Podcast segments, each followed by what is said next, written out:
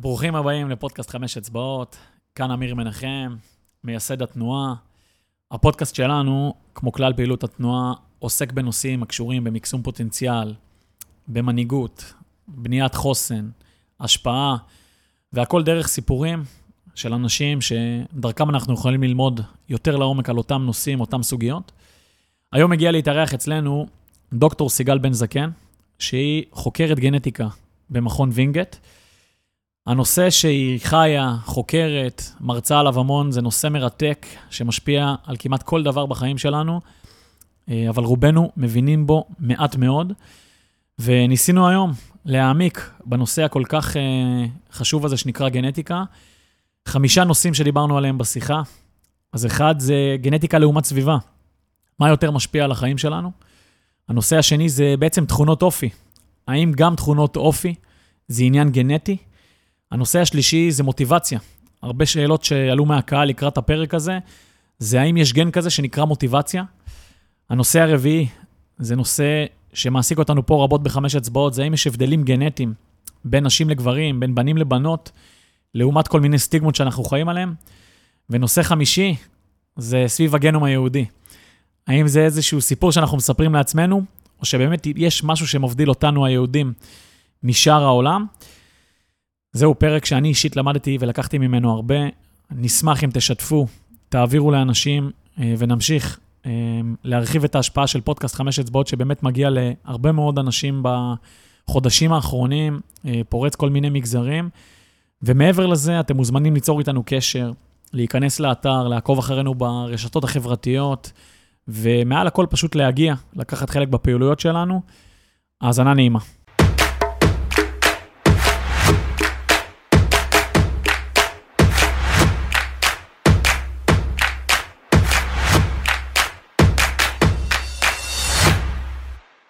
סיגל, מה שלומך? בסדר גמור, תודה. אז כיף שהגעת, אני שמח. ואתמול העלינו במדיה החברתית של חמש אצבעות, שאת מגיעה, והמון המון שאלות מהקהל. הנושא הזה זה נושא שמעסיק הרבה מאוד אנשים, וככה תכף נדבר עליו ונצלול לעומקים שלו. אני לפני כמה שנים עשיתי קורס בתורת אימון, קורס למאמנים בעצם של ספורט הישגי, ואת היית אחת המרצות שהגיעו. ואני ממש זוכר את השיחה הזאת, כשיחה שגרמה לי להבין באיזשהו מובן כמה אני לא מבין. באתי כאילו אני כבר יודע הרבה דברים, ועבדתי גם בצבא, הרבה לוחמים, ספורטאים, חינוך, ופתאום יצאתי מהשיחה איתך, והמון המון דברים שחשבתי לפני התערערו אצלי, וזה סוג השיחות, ההרצאות שאני הכי אוהב, כי באמת אתה מבין, וואו, כמה עוד יש לדעת, כמה יש להעמיק, והייתי שמח שתתחילי ב... איך את מגדירה את מה שאת עושה בחיים? זה נושא כל כך עמוק. אוקיי, okay, אז אני אתחיל ככה מהגדרה קצת יותר רחבה, ואחר כך אני אצלול קצת יותר uh, לעומק.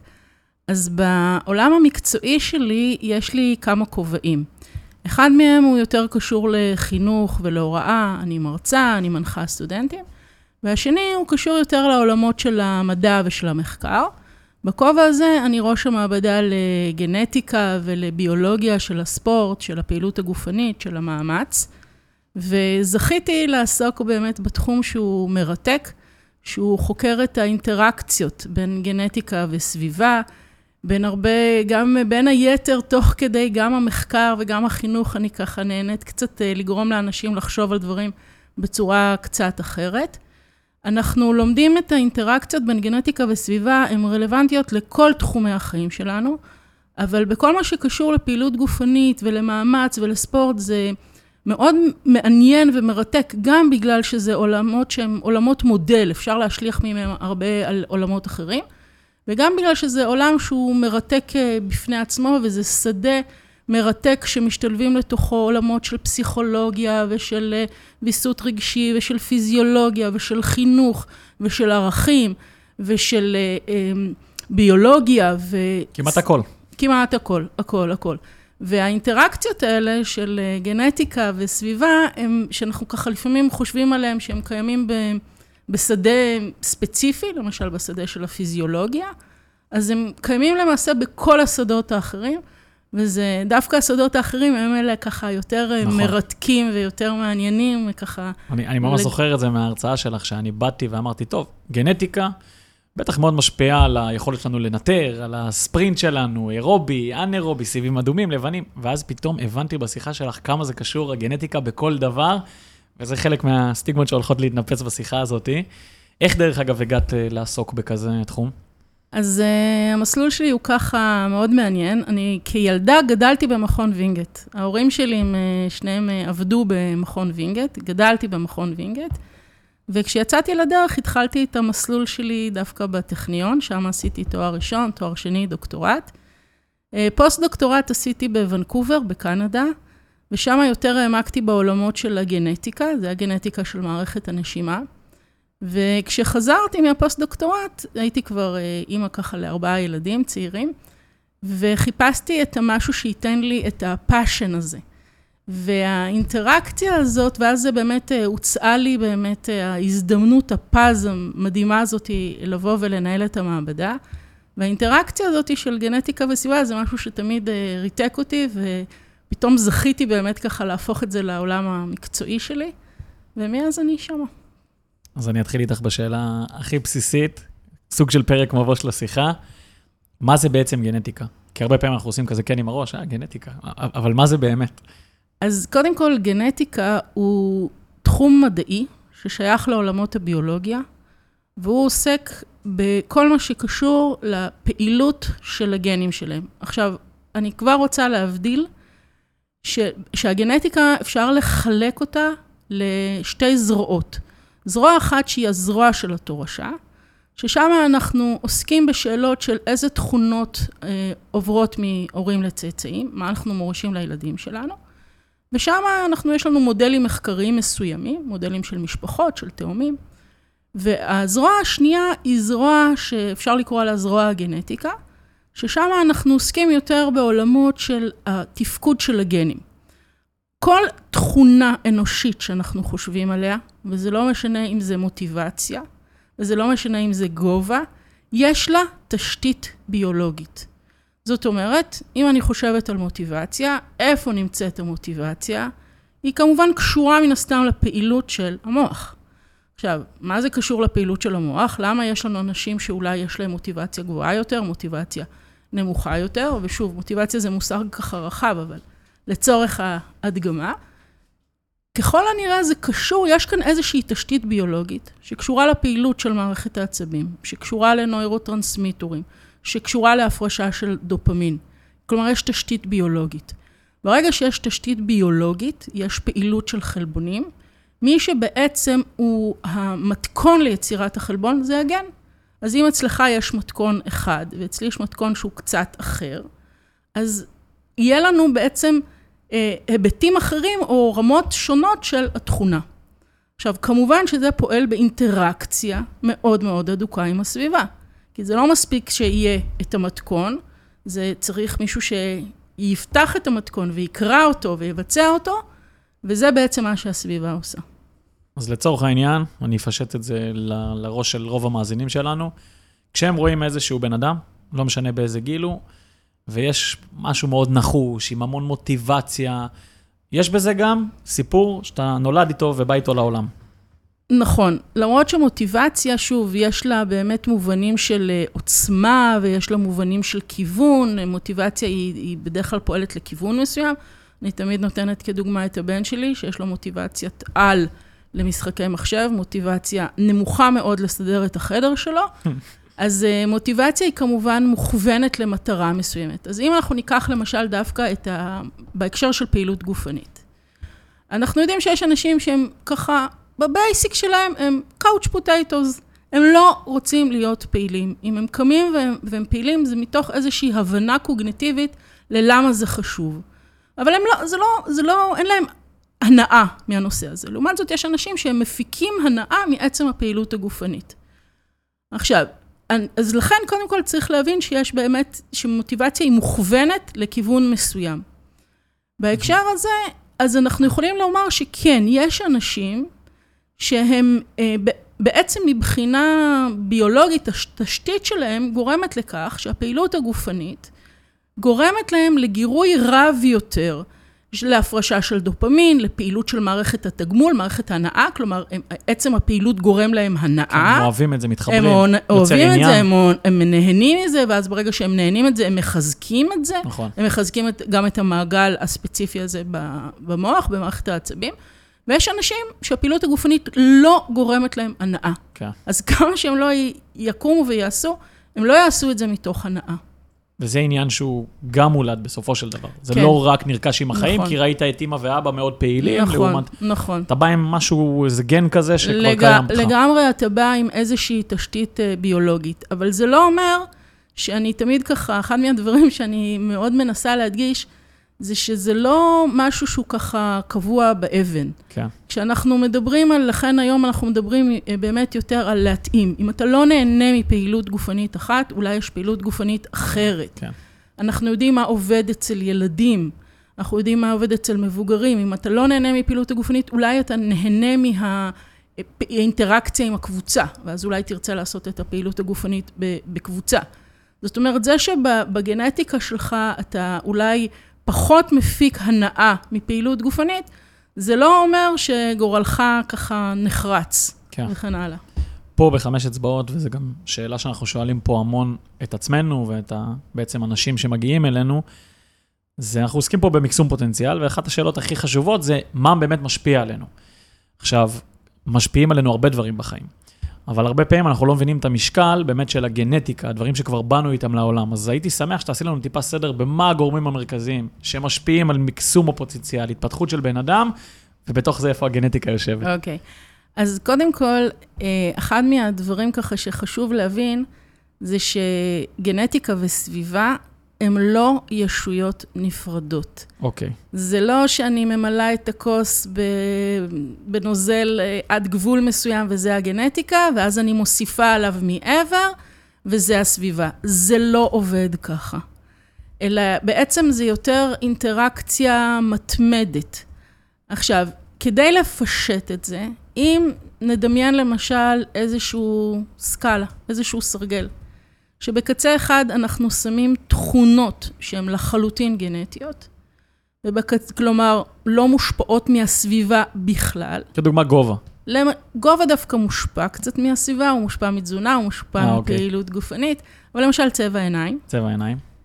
ובקצה השני אני אשים תכונה שהיא לא מושפעת בכלל בכלל מהגנטיקה, וכאן אני עוצרת ואני שואלת, איזו תכונה היא לא מושפעת בכלל מהגנטיקה, ואז כשאנשים חושבים על זה, הם מתקשים. נכון. אז חלק יבואו ויגידו לי מוטיבציה. לא. מוטיבציה יש רכיב גנטי משמעותי. אבל לכן כמעט ואין תכונה שאפשר לומר עליה. נכון. תכונה היחידה היא שפה מדוברת. וואה. ששם אנחנו יכולים להגיד, אני מדברת עברית, כי זה מה שרכשתי מהסביבה, יכולתי באותה... וכישרון לשפות? זה כבר משהו אחר. כי זה כבר קשור לאופן שבו אתה תופס... זה איזושהי אינטליגנציה מסוימת. נכון, בדיוק, בדיוק. כן, כן. עכשיו, אז הכל נמצא איפשהו באמצע. עכשיו, איפשהו באמצע זה אומר שכאן אנחנו צריכים להבין, להבדיל בין מה זה אומר איפשהו באמצע. מה האינטראקציה הזאת של הביולוגיה שבאתי איתה לעולם, והסביבה שאני גדל לתוכה, מה הם ביחד עושים? אז אחד מה, ככה, המודלים אומרים, הסביבה היא בעצם מוציאה לך את הפוטנציאל אל הפועל. באת עם איזשהו פוטנציאל, והמטרה של הסביבה זה בעצם למקסם את הפוטנציאל, למקסם את היכולת שלך. זאת גישה אחת. אבל מאחורי הגישה הזאת, אנחנו צריכים לזכור שהדברים הם לא כל כך פשוטים. כלומר, מה הכוונה? הכוונה היא שהסביבה יש לה תפקיד הרבה יותר מורכב מאשר רק למקסם את הפוטנציאל שלנו, ואנחנו כבני אדם משפיעים על הסביבה, שמשפיעה עלינו בחזרה. כלומר, האינטראקציות האלה הן אינטראקציות הרבה יותר מורכבות מאשר, אה, אוקיי, יש לי איזשהו משהו בסיסי שבאתי איתו לעולם, והסביבה היא רק תעזור לי לפתוח את הדלתות. לא, זה לא ככה. זו אינטראקציה מורכבת, תלויה בזמן, משתנה, מי, אני אפילו לא אגיד מהרגע שנולדנו, אלא הסביבה שלנו מתחילה להשפיע עלינו עוד כשאנחנו בבטן. ברחם. לגמרי. והיא בעצם מלווה אותנו, והאינטראקציות האלה, הן בונות את מי שאנחנו ככה ב- למהלך כל החיים שלנו. ש- כדי לעשות גם טיפה סדר למאזינים, מאזינות, כשאת אומרת סביבה, זה כמעט כל דבר שקורה לנו בחיים שלנו, זה ההורים שלנו, זה החינוך שאנחנו מקבלים, זה, זה האזורים שאנחנו נמצאים, חוויות מעצבות, נכון? זה, זה... נכון. עכשיו, אז כאן אני, אני מאוד שמחה על השאלה הזאת, כי זה יעזור לי לחדד נקודה. כן.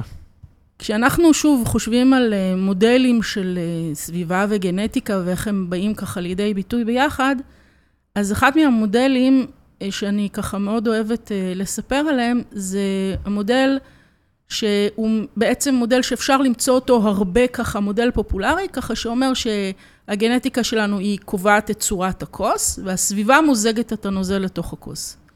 המודל הזה הוא ממש בעייתי, מכיוון שזה אומר שבעצם יכול להיות לך כל כלי וכל סביבה, ויביאו לאותה תוצאה. Mm-hmm. זה לא עובד ככה. Okay. עכשיו, דבר נוסף, כשאנחנו מדברים על, אז מה זה בעצם סביבה? אז בואו נגדיר רגע מה זה בעצם סביבה. אולי הבנו או לא מה זה ביו... גנטיקה, אבל בואו ננסה להגדיר מה זה סביבה. אז בואו נחשוב למשל על ילד, ונשים את הילד הזה במרכז, וניצור סביבו מעגלים מעגלים. המעגל הקרוב אליו ביותר זה המעגל המשפחתי. המעגל הרחוק יותר זה אולי המעגל של בית הספר, של החברים. המעגל הרחוק יותר זה המעגל של המדינה שהוא חי בה, התרבות. המעגל הרחוק יותר זה המעגל כמובן של כדור הארץ, וכן הלאה. עכשיו, הילד נמצא באינטראקציה עם הסביבה הקרובה. אבל הסביבה הקרובה נמצאת באינטראקציה עם הסביבה הרחוקה יותר. האינטראקציות האלה משתנות במהלך החיים שלו, ולכן הן גם תלויות בזמן. עכשיו, סביבה שאנחנו חושבים, אם אנחנו חושבים איפה הגבול בין הבן אדם לבין הסביבה, אז באופן טבעי אנחנו אומרים, אוקיי, כל מה שבתוך הגוף זה הביולוגיה, כל מה שמחוץ לגוף זה הסביבה. אבל אני קצת רוצה לערער גם את הגישה הזאת. כי זה לא באמת נכון. כי זה לא באמת נכון. קודם כל, אנחנו יוצרים עבור הילדים שלנו סביבה שהיא מתאימה לנו. אצלי, לנו כהורים. לנו כהורים, נכון, שהיא נכון. נובעת מהגנטיקה שלנו. נכון. לכן אצלי בבית יהיו למשל הרבה ספרים, וזאת הסביבה של הילדים שלי גדלו לתוכה. אצלך בבית אולי יהיו הרבה כדורים. נכון. כי נכון. זאת הסביבה שאתה מביא לילדים שלך עם הגנטיקה שלך, עם הנטיות שלך. לכן הסביבה היא לא בלתי תלויה בגנטיקה. וכאן אני רוצה להביא מושג נוסף שנקרא הרכיב הגנטי הסמוי. שהוא אומר שבכל מה שאנחנו עושים בסביבה שלנו יש רכיב גנטי. הסביבה שלנו היא לא מנותקת מהגנטיקה שלנו. אנחנו חולקים את הסביבה שלנו עם ההורים שלנו, שחולקים איתנו גם את אותה הגנטיקה. אנחנו בוחרים בענף ספורט מסוים שמתאים לגנטיקה שלנו. אנחנו נבחר בכדורסל כי אנחנו גבוהים, או נבחר בריצה כי אנחנו מהירים. כן. לכן, בכל רכיב של הסביבה, תמיד תחשבו על כך שבכל מה שיש סביבכם, יש איזשהו רכיב שהוא רכיב הגנטי. כלומר, הסביבה שלנו מדהים. היא לא מנותקת מהגנטיקה שלנו. גם, גם בהמשך הפרק נדבר על הגן היהודי, אם יש דבר כזה, אם יש לנו איזשהו יתרון יחסי, או, או רק חסרונות כמו שאנחנו חושבים. תמיד יתרונות. אז, אז תכף נדבר על זה, אבל אני רוצה לחזק את מה שאת אומרת, כי אני גדלתי אה, בבית, ששני ההורים שלי הכירו במכון וינגייט. הם למדו, חינוך גופני, שם הם הכירו. יש לי שתי אחיות, כולנו גדלנו בעולם ספורטיבי, זה מאוד השפיע על הדברים שעשינו בחיים, ולעומת זה אשתי, היא גדלה בבית שההורים הם היו הרבה שנים באקדמיה, זה מאוד השפה בבית, והיא עכשיו חוקרת סרטן בטכניון, עושה דוקטורט. ככה שזה ממש, כנראה שגם אני בפוטנציאל שלי, יכלתי להיות איש אקדמיה, אבל התרבות, הסביבה שגדלתי לתוכה, מקסמה דברים מסוימים בגנטיקה שלי כנראה. לגמרי, והמודעות של זה היא מאפשרת לך אולי לחשוף את הילדים שלך לעולמות אחרים. ממש, ממש. דווקא מתוך זה שאתה יודע שאתה רוצה ליצור עבורם סביבה שהיא תהיה אפילו יותר מגוונת נכון. מהסביבה שאתה מביא. וזה בדיוק חלק מהמטרות שלי גם פרק הזה, שאנשים שישמעו אותנו יצליחו להבין דרך זה דברים על, על החינוך, כי בסוף הכל משפיע עלינו. לגמרי. אני, משהו שמאוד חשוב לי לחדד, הסיפור של תכונות.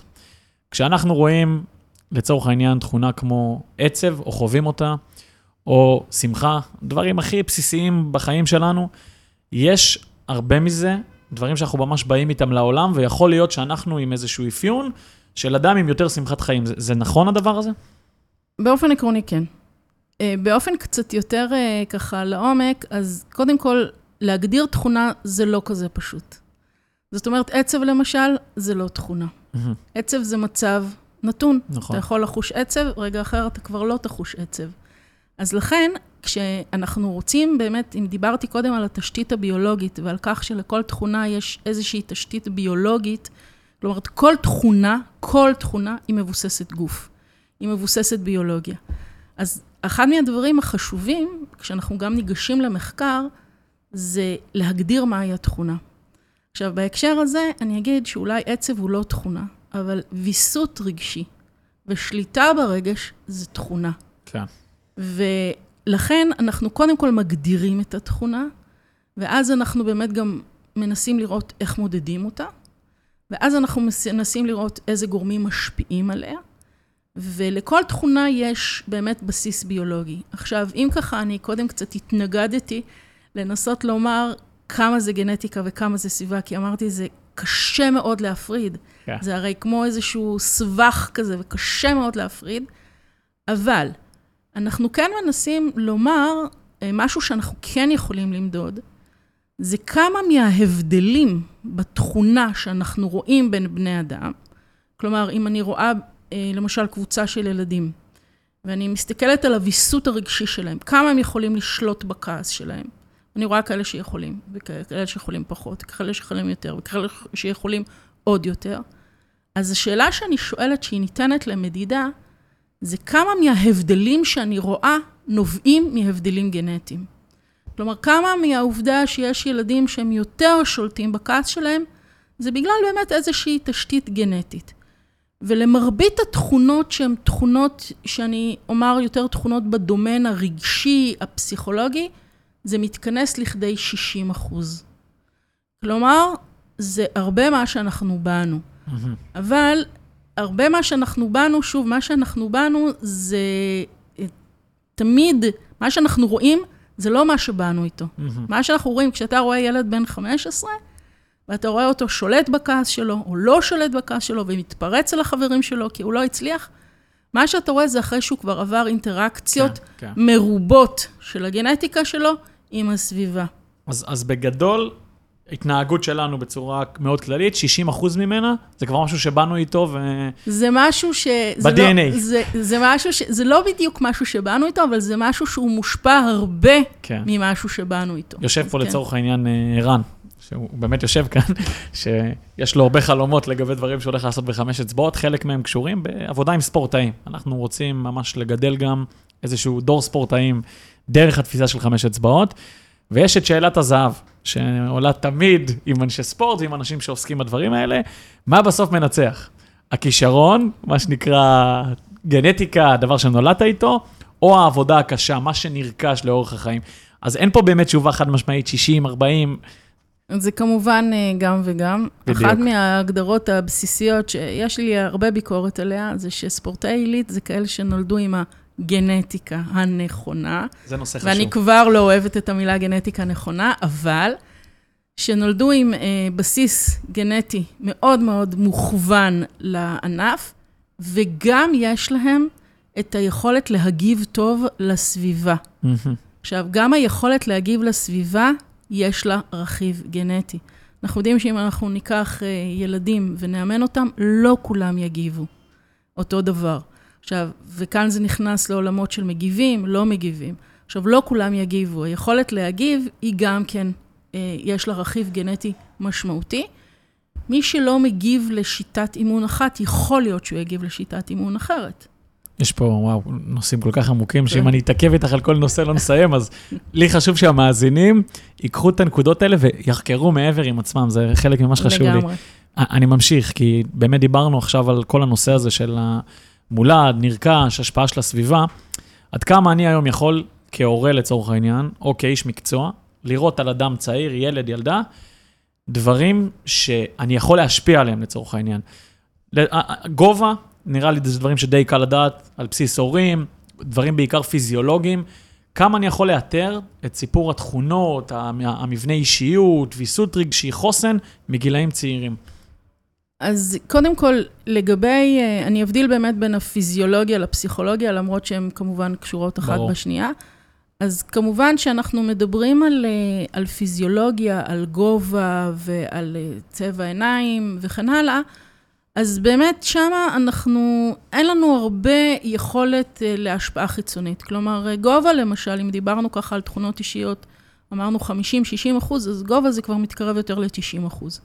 אז נכון, אם אנחנו נשפיע בצורה מהותית על תזונה ועל שעות שינה, אז אנחנו כן נשפיע... נשפר את היכולות הפיזיולוגיות שלנו. נשפר את, נשנה אולי את הגובה. תכונות פיזיולוגיות מסוימות, למשל יכולות אירוביות, אלה יכולות שהן מאוד מושפעות מה... מהסביבה, מהאימון, מאזור שאנחנו חיים בו. מהאזור שאנחנו חיים בו, נכון?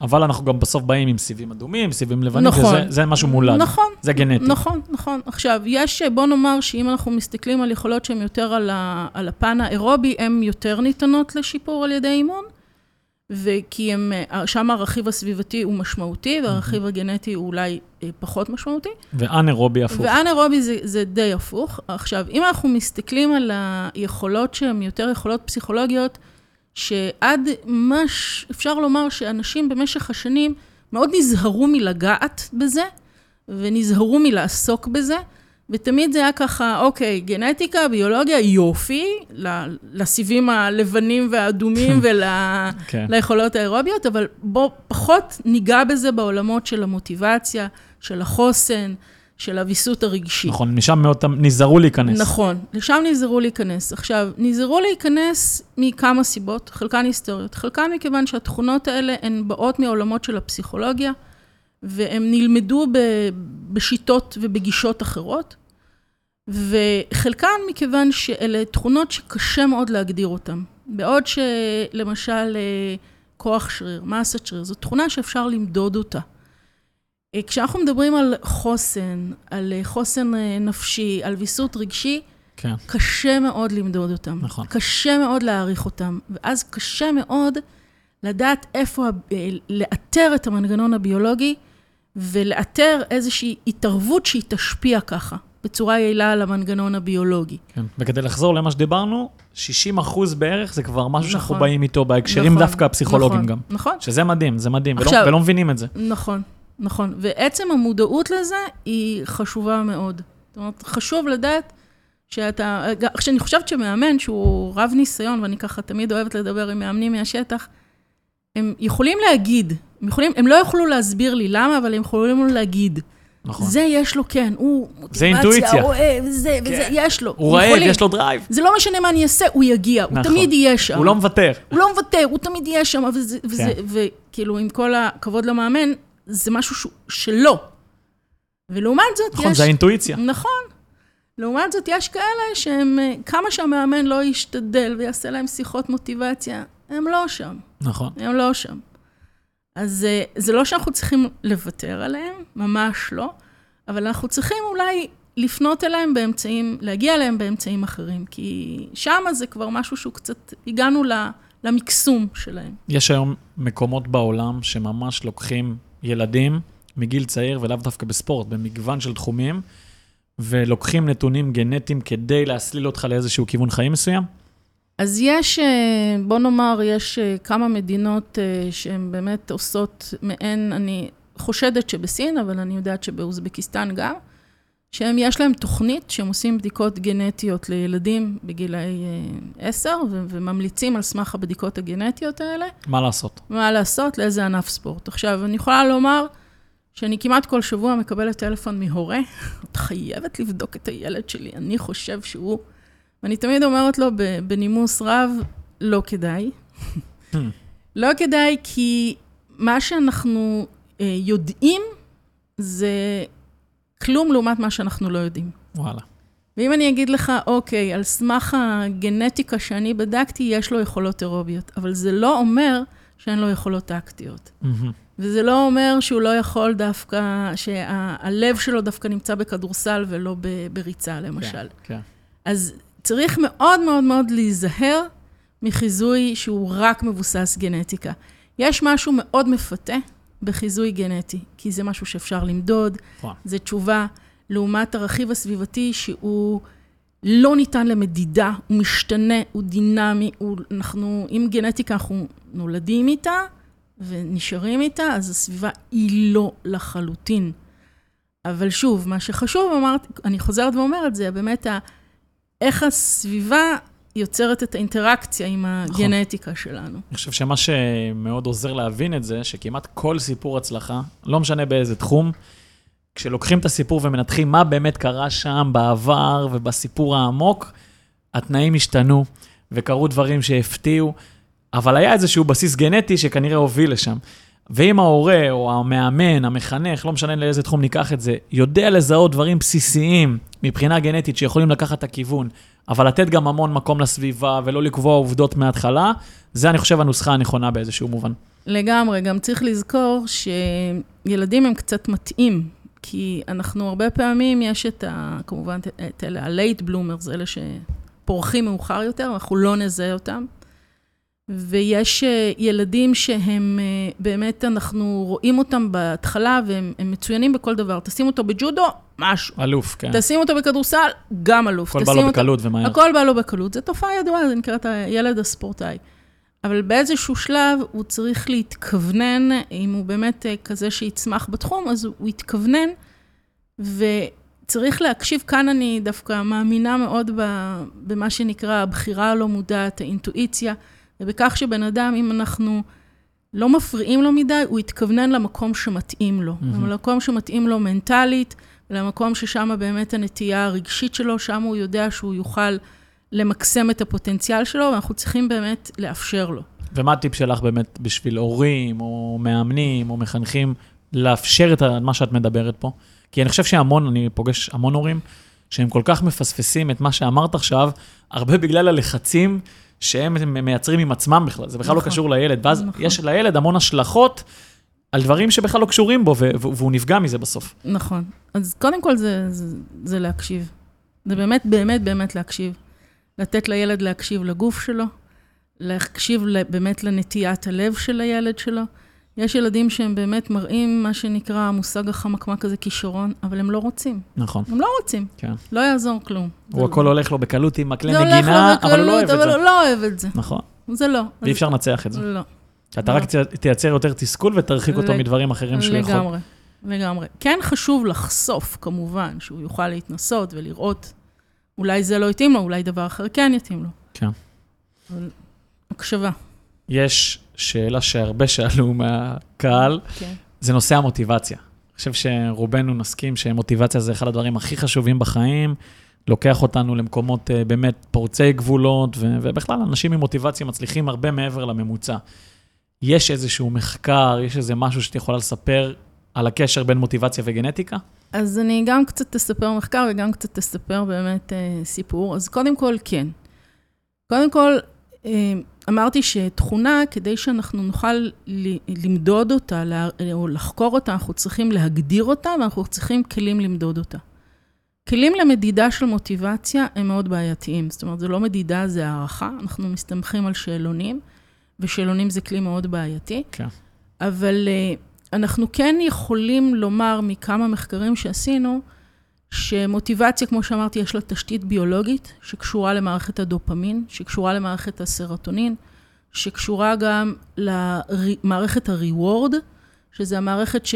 מערכת התגמול העצבית, שזה פועל ממש דומה לתגמול במובן הרחב יותר, שאיפה שאנחנו מתוגמלים, שם אנחנו נשקיע יותר מאמצים. מוטיבציה היא קשורה באמת גם לכיוון שאליו אתה משקיע את המאמץ, וגם כמה אתה מוכן להשקיע עבודה. מי שאלופים בזה זה הרשתות החברתיות, שכל הזמן נותן לנו תגמול על משהו שאנחנו מעלים, ויש לנו פתאום מוטיבציה להיות שם פשוט יותר זמן. נכון. כן, פשוט. נכון, נכון, אבל אה, שם אנחנו לא משקיעים מאמץ. נכון. איפה אם אנחנו מסתכלים על, אה, על, ולכן למאמץ יש קשר מאוד מאוד מאוד קשור, חשוב ל, למוטיבציה. עכשיו, אנחנו יודעים שבאמת, אנחנו גם בחלק מהמחקרים, אנחנו יודעים ש... אנשים שבאופן טבעי, למשל, הם מפרישים גדולים יותר של דופמין, אנחנו רואים אצלהם רמות גדולות יותר של מוטיבציה לעיסוק בפעילות גופנית. עכשיו, זה לא אומר שאלה שהם פחות ביולוגית במקום הזה, שהם לא יכולים לעסוק בפעילות גופנית. הם יכולים, אבל הם יעסקו יותר ממוטיבציה חיצונית. עכשיו, מה זה מוטיבציה חיצונית בהקשר של פעילות גופנית? למשל, זה הקבוצה, המאמן שדוחף אותך. עכשיו, שוב, זה יכול להביא אותך עד מקום מסוים, אבל אם אין לך את המוטיבציה הפנימית, שהיא מבוססת תשתית ביולוגית, להגיע במקום הזה לטופ, אז אתה תגיע עד נקודה מסוימת. וזה המון גם עניין של חינוך. שההורה, נקרא לזה, נותן את הפידבק לילד דווקא על השקעה, ועל זה שהוא עבד קשה, ולא ויתר בתהליך, גם אם הוא לא השיג בסוף את התוצאה, ככה אתה מתחיל לפתח את המוטיבציה הפנימית יותר. אז כאן אנחנו ככה קצת נתקלים בסוג של פרדוקס בעולם של הספורט, שאם אנחנו מסתכלים, אנחנו ככה מתחילים אותו את השנה האולימפית. נכון. אז ספורט תחרותי הוא לא מתגמל כמעט על הדרך. הוא מתגמל על ההישג. כל העולם הקפיטליסטי. נכון, נכון, נכון, נכון. ואתה לא יכול לבוא ולהגיד לספורטאי שהוא הגיע למקום הרביעי, אתה, לא משנה כמה שאתה לא תיתן לו פידבק על הדרך ועל המאמץ, הוא, האכזבה שלו, היא תהיה, יכולה לרסק. אוקיי? עכשיו, כאן, חלק מהכלים שאנחנו צריכים לתת, וצריכים לתת אותם כבר מהגיל הצעיר, זה קודם כל ההתאוששות הזאת מהכישלונות. היכולת שלנו להתמודד עם כישלון, כי הכישלון הוא כישלון, האכזבה היא אכזבה. אבל היכולת שלנו לספוג את זה, ולהמשיך הלאה, היא חשובה, היא קריטית. ואם יש את ה... עכשיו, גם היא יש לה כמובן תשתית ביולוגית, אבל היא מאוד מאוד מאוד מאוד מושפעת מכלים חינוכיים. ומהיכולת, ומלתת ממש כלים, זה יכול להתחיל בכלים שהם ממש טכניים. מה אני עושה כשאני באמת... Uh, התאמצתי כל כך, התאמצתי, באמת עשיתי את המיטב שלי, ובכל זאת הגעתי למקום רביעי. מה אני עושה? כן. אז זה מתחיל עם כלים טכניים. תלך, תשטוף פנים, תחשוב, תבכה, תצעק, תקום בבוקר, תעשה משהו חדש. כן. זה מתחיל עם כלים טכניים, ולסופו של דבר זה נכנס פנימה. נכון, כל ההרגלים האלה הופכים למשהו הרבה יותר מהותי. לגמרי. כן. לגמרי. אני, אני רוצה ל, ל, להעמיק רגע במה שאמרת עכשיו, כי בסוף כל השיחה הזאת היא מייצרת איזשהו שילוב בין הגנטיקה לסביבה. ויש עכשיו תופעה בשנים האחרונות, שבסוף קשורה לדברים סביבתיים, שהיו קיימים גם כנראה גנטית, שזה כל הנושא של בריאות נפש. שאנחנו היום בעידן, בדור, שהדבר הזה הרבה יותר יוצא החוצה. לצורך העניין ריקי רוביו, אחד השחקני כדורסל הגדולים, ספרדי, הודיע עכשיו שהוא פורש בגיל יחסית צעיר, גיל שלושים ושלוש, בטופ של ה-אן בי איי, כי הוא כבר לא יכול להתמודד מנטלית עם הקריירה. סיפור המפורסם של סימון ביילס, שמאוד מוכר לנו. וחזרה עכשיו. וחזרה, בדיוק אתמול ראיתי שהיא חזרה עם השיר של נועה קירל, אבל זה, כבר, זה כבר סיפור אחר. נכון. ואנחנו בחמש אצבעות חווים בשטח, ממש בשנים האחרונות, הבדלים מאוד משמעותיים, מבחינת החוסן המנטלי, ביכולת להתמודד בקרב ילדים. איך בסוף זה קשור בסיפור בין גנטיקה לסביבה? מה, מה פתאום קרה? אז קודם כל, זו שאלה שהיא מאוד מעניינת. אנחנו, כמו שאנחנו שואלים, למשל, אחד המחקרים שלנו עוסק דווקא בילדים עם הפרעות קשב וריכוז. ואנחנו תמיד שואלים את עצמנו, מה, איך זה שפתאום לכולם יש הפרעות קשב וריכוז? צריכים ריטלין, פתאום כולם. כולם צריכים ריטלין, מה קרה פה? אז קודם כל, יש את העניין של האם באמת הביולוגיה שלנו הרי לא השתנתה במאות שנים האחרונות, אז פתאום יש הרבה. אז קודם כל, יש מודעות. ברגע שהמודעות עולה, אז הבעיה היא צפה. ברגע שיש שיח על הנושא ויש מודעות, אז יש התייחסות לזה. דורות קודמים לא הייתה התייחסות, תתמודד, כאילו, אף אחד לא עניין אותו, מה קורה לך, למה אתה מפחד, לא, לא, כן. לא זה לא היה השיח של ההורים, נכון. זה לא היה השיח החינוכי, ואז, ואז אנשים או שהתמודדו, עכשיו לפעמים אתה אומר, וואלה, אז הם התמודדו כן. והם יצאו מזה טוב, או שלא. או שהם לא התמודדו. נכון. עכשיו, עצם העובדה שאנחנו מעלים את הנושא למודעות, ואנחנו ככה יותר מתייחסים עליו, גם במחקר, אז אנחנו כבר משפיעים עליו. עצם ההתייחסות אליו, היא כבר משפיעה עליו. אז בהקשר הזה, אז אנחנו כן, אנחנו רואים יותר תופעות כאלה, אנחנו רואים גם מודל הורי שהוא שונה לחלוטין, שהוא פתאום אומר גם ככה הילד הזה, ופחות מאפשר באמת לסביבה של לגעת בו. אנחנו רואים את זה. עכשיו, בין היתר זה בגלל שבאמת יש יותר הצפה. ברגע שיש יותר הצפה, זה נראה לנו שהשכיחות של התופעה היא עלתה. כן. אבל זה לא, זה לא בהכרח ככה. לא בהכרח, כן. לא. יש לך אבל איזושהי המלצה, כי הרבה מאוד הורים היום, ודווקא עם כל הניסיון שלך, באים אלינו עם הדבר שהכי מטריד אותם בעולם, זה הסיפור של ה... מצב רוח, המצב של הילד שלהם, שהם רואים ילד מאוד מקונס, מוטרד, לא מצליח דברים, מוותר מאוד מהר. יש לך איזושהי נקודה אולי להרגיע, או לתת איזה כלי להורים לחשוב קצת אחרת? אז אני דווקא אקח את זה לעולם קצת אחר, אבל זה יתקשר. אחד מהמחקרים שלנו הוא קשור באמת לאינטראקציות של סביבה וגנטיקה, בהקשר של יצירתיות, אוקיי? עכשיו, יצירתיות, אנחנו יודעים שאנחנו ככה מכשירים את דור העתיד, ואנחנו מכשירים אותו לעולם שאנחנו לא יכולים לדמיין איך הוא יהיה. זה מקצועות אחרים שאנחנו לא יכולים לדמיין. כן, מה שנקרא, אם יש דבר אחד ודאי בעתיד, זה האי ודאות. זה החוסר ודאות לגמרי, אנחנו לא יודעים עם איזה משברים הם יתמודדו, אנחנו לא יודעים איזה... איזה עולם הם יחוו. אנחנו לא יודעים איזה בעיות חברתיות יצוצו לפתחם. אנחנו לא יודעים בכלל איזה מקצועות יהיו, כאילו, איזה מקצועות יהיו רלוונטיים בכלל.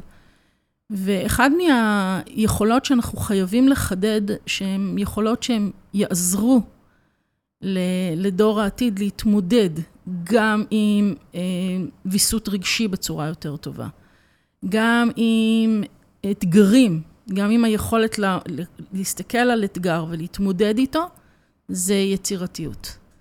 ובהקשר הזה, לכן, ברגע שאתה, הגוף שלנו הוא כמו מין מכונה ככה סבוכה. אתה לפעמים נוגע בנקודה אחת, ואתה לא משפיע עליה. אתה תשפיע על אלף נקודות אחרות. כך, זאת התשתית שלנו. לפעמים אנחנו חושבים שאנחנו משפיעים על מוטיבציה, ואולי בכלל השפע, השפענו על משהו אחר. ולפעמים אנחנו חושבים שאנחנו אה, אה, בודקים, אה, עושים איזשהו אה, תוכנית שהיא משפיעה על הפיזיולוגיה, אולי כן תשפיע על המאמץ, על המוטיבציה, דרך היכולת להתגבר על כאב. ואחד מהדברים שבעיניי הם עומדים בבסיס של היכולת של התמודדות, זה יצירתיות, זה לחשוב מחוץ לקופסה, זה לא לפחד להתנסות, לתת לילדים את האפשרות להתנסות, ליפול, לנסות מחדש. נכון. וזה משהו שאנחנו רואים, שרוב המחקרים מראים שילדים קטנים, אם אתה חושב על ילד בן שלוש, הוא החוקר הגדול ביותר. הוא לא מפחד. נכון. הוא הולך, הוא חיה שלולית, הוא נכנס, הוא נופל, סבבה, הוא קם. ילד בן עשר כבר לא. נכון. הוא כבר מודע, הוא כבר מפחד, כן. הוא כבר חושש, מה יגידו, מה אמא תגיד וכן הלאה. כן, כן, יש לו כבר הרבה מחסומים. יש לו כבר הרבה מחסומים. עכשיו, איפה שאנחנו נייצר לילדים סביבה שהיא מאפשרת את ההתנסות, חזק. אז אנחנו באמת נגביר אצלהם את היצירתיות. עכשיו, אני לא אומרת, שוב, הגנטיקה שלנו, לא כולם יהיו איינשטיין, וזה בסדר גמור, אבל הם כן יקבלו את הכלים היצירתיים להתמודד עם חיי היומיום שלהם. נכון, וביחס לעצמם הם ימקסמו הרבה יותר מהפוטנציאל שלהם. לגמרי. ואני מוסיף מה שאנחנו מדברים פה המון, כל מה שדיברת משפר מעבר ליצירתיות גם את העצמאות, שזו תכונה מאוד, לא, לא למגול לזה תכונה, אבל יכולת מאוד חשובה בעידן שבו אנחנו חיים, להיות עצמאי, לפתור בעיות, לחשוב בכוחות עצמך, סופר סופר חשוב. לגמרי, כשאנחנו מדברים על שיפור של ביצועים, שיפור של יכולת, מקסום של יכולת, אז זה שוב, זה לא שמשהו שאנחנו יכולים להגיד, אוקיי, הנה יש יכולת, בוא נשפר אותה. אנחנו צריכים לחזק הרבה הרבה רכיבים שהם כביכול נראים לא קשורים. אבל לפעמים יש איזשהו רכיב אחד שהוא מה שנקרא מגה רכיב, או אוליגו רכיב, או רכיב חשוב. גם בגנטיקה אנחנו מדברים על המושג אוליגו גן, גן אחד שהוא פתאום משמעותי יותר מאחרים, ואם אנחנו נכוון עליו, אז אנחנו ככה נשפיע על, ה- על היתר, כמו אבן שאתה זורק והיא עושה גלים. ואני מאמינה שיצירתיות זה משהו ש... דווקא בגלל... שזו תשתית שאנחנו נולדים איתה באופן טבעי. נכון. וזה משהו שאנחנו באופן טבעי, ילדים הם יצורים סקרנים ויצירתיים. כן. ו... ואנחנו בדרך כלל מורידים את זה, הם פוגעים בזה. זהו, אנחנו, החינוך, בית הספר, אני צריכה להיזהר פה. לא, לא, לא, את ממש לא צריכה להיזהר. פה, פה אנחנו לגמרי כן, בגישה הזאת. סביבה ו... בטוחה. וזה מה שאנחנו רוצים שנות. כן, שהם בדיוק. לא יצטרכו לשבת ארבעים וחמש בדיוק. דקות ולהקשיב ל... בדיוק. אז ילד כזה שהוא יצירתי, הוא לא מפחד להתנסות, הוא לא מפחד אה, ממה יגידו, הוא גם יהיה בעל חוסן גדול יותר, לא, לא יפחד לחקור את הגבולות שלו. כן, כן. אז איפה יהיו הגבולות שלו? אולי במקום אחר מאשר הגבולות של ילד אחר, אבל אה, עדיין הוא הגיע לשם. מרתק. רגע לפני שאלות הקהל, ויש פה כמה שאלות שאני לא רוצה שנפספס. אוקיי. האם, בדרך כלל שאת רוצה להעביר את הדברים שאת מדברת עליהם, האם יש איזשהו מחקר שאת אוהבת להשתמש בו כדוגמה שממחישה הרבה ממה שדיברנו, איזה מחקר מעניין כזה? אז יש הרבה. ברור לי, גם את בעצמך עשית לא מעט מחקרים. משהו שפשוט ממחיש כזה. אז אני אתן ככה יותר תפיסה מאשר מחקר ספציפי. קודם כל, אנחנו ככה, אני אוהבת להסתכל על זה שאנחנו מסתכלים על הגוף, כמו על אם דיברנו ככה על הסביבה ואיפה הגבול בין ה, בינינו לבין הסביבה, אז אנחנו, הגוף הוא קופסה שחורה, מרתקת, תעלומה, אנחנו לא יודעים הרבה פעמים מה מתרחש בפנים, מה מתרחש במוח, מה מתרחש בגוף, ואני אוהבת להסתכל על המחקרים שלנו ככאלה שפותחים חלונות בקופסה השחורה הזאת, וכל אחד פותח חלון במובן אחר. אז יש לנו באמת מחקר שעוסק באמת ב, ביצירתיות, והוא עוסק באמת בשאלות כמה זה, איזה סביבה יכולה לטפח יצירתיות, אצל איזה באמת מה שנקרא פרופיל גנטי, וזה מחקר שהוא ככה מאוד מעניין, כי הוא גם מתייחס ל, ל, ל, לתכונה הזאת שאני חושבת שהיא מאוד חשובה, וגם מתייחס לאינטראקציה שם של גנטיקה וסביבה. יש לנו מחקרים שהם באמת שואלים יותר על פרופיל גנטי, האם יש פרופיל גנטי שמאפיין ספורטאי עילית מסוג מסוים או מסוג אחר. יש לנו מחקרים שהם עוסקים באמת בשאלות של תזמון, מתי נכון לדבר עם, מתי נכון לבצע פעילות, אבל גם מתי נכון, מתי מהירות התגובה שלך היא הטובה ביותר. וואו. מתי אתה קשוב יותר, ואז זה אולי הזמן לשיחות מוטיבציה.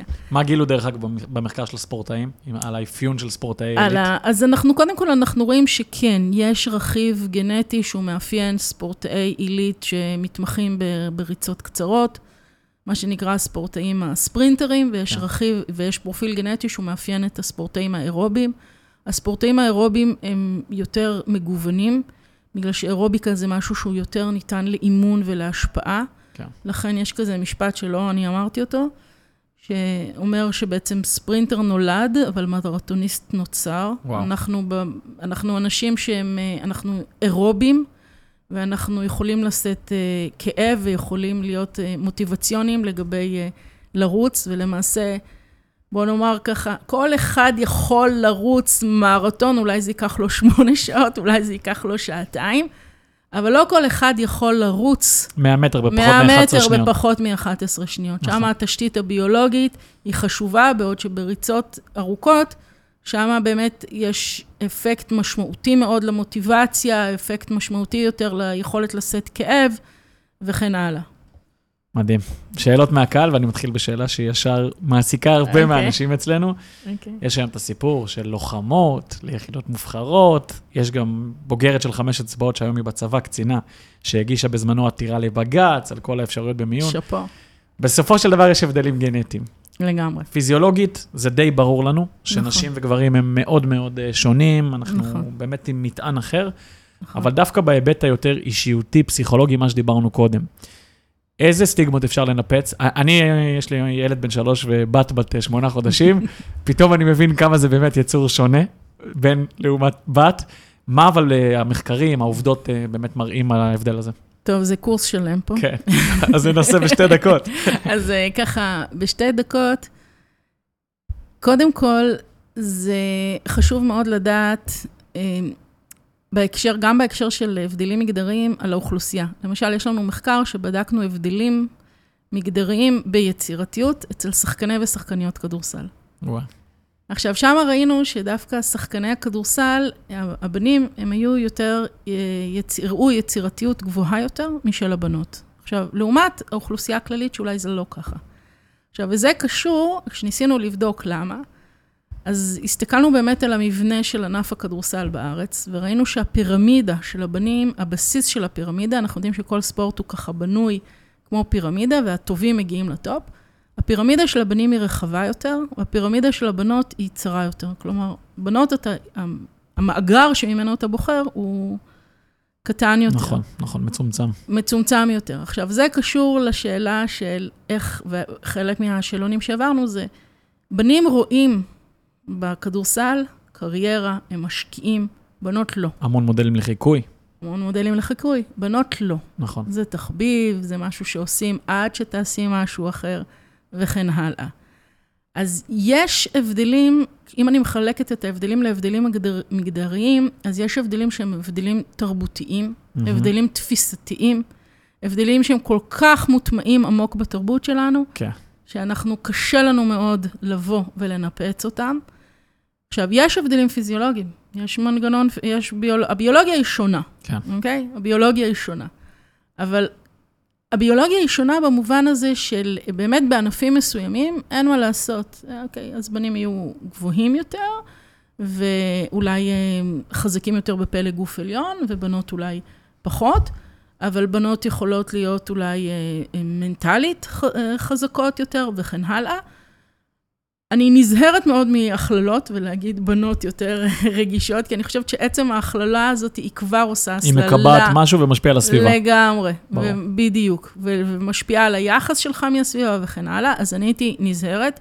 אני חושבת ששונות בכלל, גם שונות בין גברים לנשים וגם שונות בכלל, זה משהו שאנחנו צריכים להיות מודעים אליו, אפילו להוקיר אותו, הוא נותן לנו את המגוון. כל עוד זה לא מגיע על חשבון של אה, מחסום בהזדמנויות. אוקיי? אז לכן, כן, יש שונות, זה לא משהו שאנחנו צריכים לנסות לטשטש אותו, או להגיד שאין אותו, יש. יש שונות, יש שונות בין אה, גברים ונשים, יש שונות בין גברים בינם לבין עצמם, אנחנו צריכים להפך, לשים את זה על השולחן וליהנות מזה וללמוד מזה, אבל לא לגרום לזה שזה ימנע מבנות ללכת ולשחק כדורסל. וזה מוביל אותנו לשאלה הבאה, כי זה קשור מאוד המגדר. הסיפור רגע היהודי, כשמסתכלים על המסורת, על התורה שלנו, כעם בני ישראל, יש המון המון הבדלה בין גברים לנשים, חלק היום מהוויכוח הסוער פה במדינה, זה סביב מה כל צד חושב לגבי איך שצריכים דברים להיראות, אבל אני רגע שואל אותך עכשיו גנטית אמיתית, האם לנו כיהודים יש איזשהו אפיון מסוים, יש לנו איזשהו יתרון יחסי, אני לא מזמן קראתי ספר שקוראים לו מאסטרים, שמדבר על למה היהודים ביחס להיותם אפס נקודה שתיים וקצת אחוז מכלל אוכלוסיית העולם, הצליחו לעשות כל כך הרבה דברים משמעותיים וכל כך הרבה רעש גם. אז יש כאן גם הרבה מיתוסים. זה בעיקר. ויש כאן גם הרבה, בוא נאמר שדווקא היהודים, אנחנו... אורי, אני נכנסת עכשיו כאן לשדה מורכב, אז אני אנסה ככה לפרק את ה... כל נושא פה זה חתיכת. את המוקשים בזהירות. אם אנחנו מסתכלים למשל על איך זה שהרצים האתיופים מצליחים כל כך בריצות ארוכות, אוקיי? אז יש כאן שאלות של תרבות, ויש כאן שאלות של גזע, ויש כאן שאלות של גנטיקה, האם יש להם באמת איזשהו רכיב גנטי, ואז אנחנו אומרים, אוקיי, אז בואו נראה, בואו ננסה לראות מה אנחנו באמת מאפיין ומייחד את, ה, את היהודים, אולי את הספורטאי היהודי. Hmm. עכשיו, יהדות היא לא גזע, אוקיי? זה נכון. יש בלבול. בין זה לזה, היא דת. דת, מסורת. נכון, אבל אם אנחנו מדברים על העם, העם היהודי גנטית הוא מאוד מאוד מגוון. נכון. מאוד מגוון. לכן אנחנו רואים את זה גם חיצונית, בשלל הצבעים, בשלל ה... בשלל ה... באמת היכולות, רואים את זה. אז לבוא ולהגיד, האם יש הגן היהודי, זה, אני הייתי מאוד מאוד נזהרת מזה, אני חושבת שמה שכן יש לנו, ושוב, נזהרת מהכללות, יש לנו איזשהו נרטיב. נכון. יש לנו איזשהו סיפור, שאנחנו... חיים באמת, איתו באמת. חיים איתו, ואנחנו חיים איתו בשלום יותר, בשלום פחות, אבל יש לנו איזשהו סיפור, והסיפור הזה הוא גם מוביל אותנו לכיוונים מסוימים. עכשיו, שוב, השאלה האם אנחנו באמת ככה בחרנו להיכנס לתוך הסיפור הזה, נולדנו לתוכו, האם זאת הסביבה שלנו, האם זה הגנטיקה שלנו, שוב, זו שאלה מאוד מאוד uh, מעניינת. עכשיו, אני כן אקח את זה לעולמות של הספורט, ואני אגיד ש... בוא נאמר שהרבה מ... מהעיסוק הספורטיבי שלנו כאן בישראל, הוא ככה תמיד היה ככה, במין התנצלות כזאת, במין... Uh... כן. משהו כזה, באנו להשתתף, כי הנרטיב שלנו כעם, הוא עוסק בהשכלה, עם למדן, כן. בדיוק. אנחנו אנשי הספר. אז ברגע שזה הנרטיב, וברור... זה ממש משפיע. ברור, אז לשם גם ההורים יכוונו את הילדים, ולשם גם הילדים, ואז ברגע שאתה מכוון, אז אתה רואה יותר בתחום הזה, ואז זה נראה לך, אוקיי, אז כן, ברור, הם יותר משפיעים עכשיו. כן. ברגע שאתה תאפשר, וזה יהיה בסדר גם להיות אימא של כדורגלן, כמו שזה להיות אימא של רופא, רופא ממש, או אימא של עורך דין, כן. אז יכול להיות שזה באמת, אנחנו נראה עוד יותר ועוד יותר צמיחה. אני רואה תזוזה בשנים האחרונות בכיוון הזה. אז לבוא ולהגיד, אוקיי, יש כאן איזשהו גן יהודי, אני, אני הייתי נזהרת. בגלל שאנחנו גם אוכלוסייה מאוד מאוד מגוונת. אנחנו לא... אנחנו הכל פשוט. אנחנו לא ג'מייקה, אי קטן, כולם אותו... או גרמנים, שגם עכשיו מתחילים יותר כבר להשתנות. נכון, נכון, נכון. אבל זה מרתק, ואני... בהקשר למה שאת אומרת, אני כבר... הכנסת אותי, אז אני אפתח פה שנייה את הראש, כי אני חושב שבאתגרים המודרניים היום, רגע אני מדבר חינוכית, ספורט נותן מענה מדהים, שפעם פחות היה צריך אותו. מה שנקרא, אנחנו היום חמש אצבעות עובדים מול ציבור דתי. אנחנו גם היום עובדים מול העולם החרדי, שמבינים שיש להם היום פערים מאוד גדולים, שהמציאות החדשה לא מאפשרת ולא מביאה לילדים שלהם. כישורי חיים, חוסן, עבודת צוות וספורט. כשיש חינוך לספורט, שזה חלק מהנרטיב, זה מאוד מפתח את הדברים האלה, ואז אתה יכול להיות גם ספורטאי, וגם במקביל איש ספר, מה שנקרא ספרה וסייפה כזה. ש... לגמרי. אני גם חושבת ש... אם למשל באמת אנחנו חושבים ככה שפעילות גופנית היא מאוד חשובה לבריאות, אז אני חושבת שספורט, ושוב, יש כאן הבדל קצת בין פעילות גופנית וספורט, אבל הוא עולם שלם של התמודדות עם מכשולים, של התמודדות עם קושי, של חוסן, שזה משהו שאתה, הוא חשוב לכל ה, לכל החיים.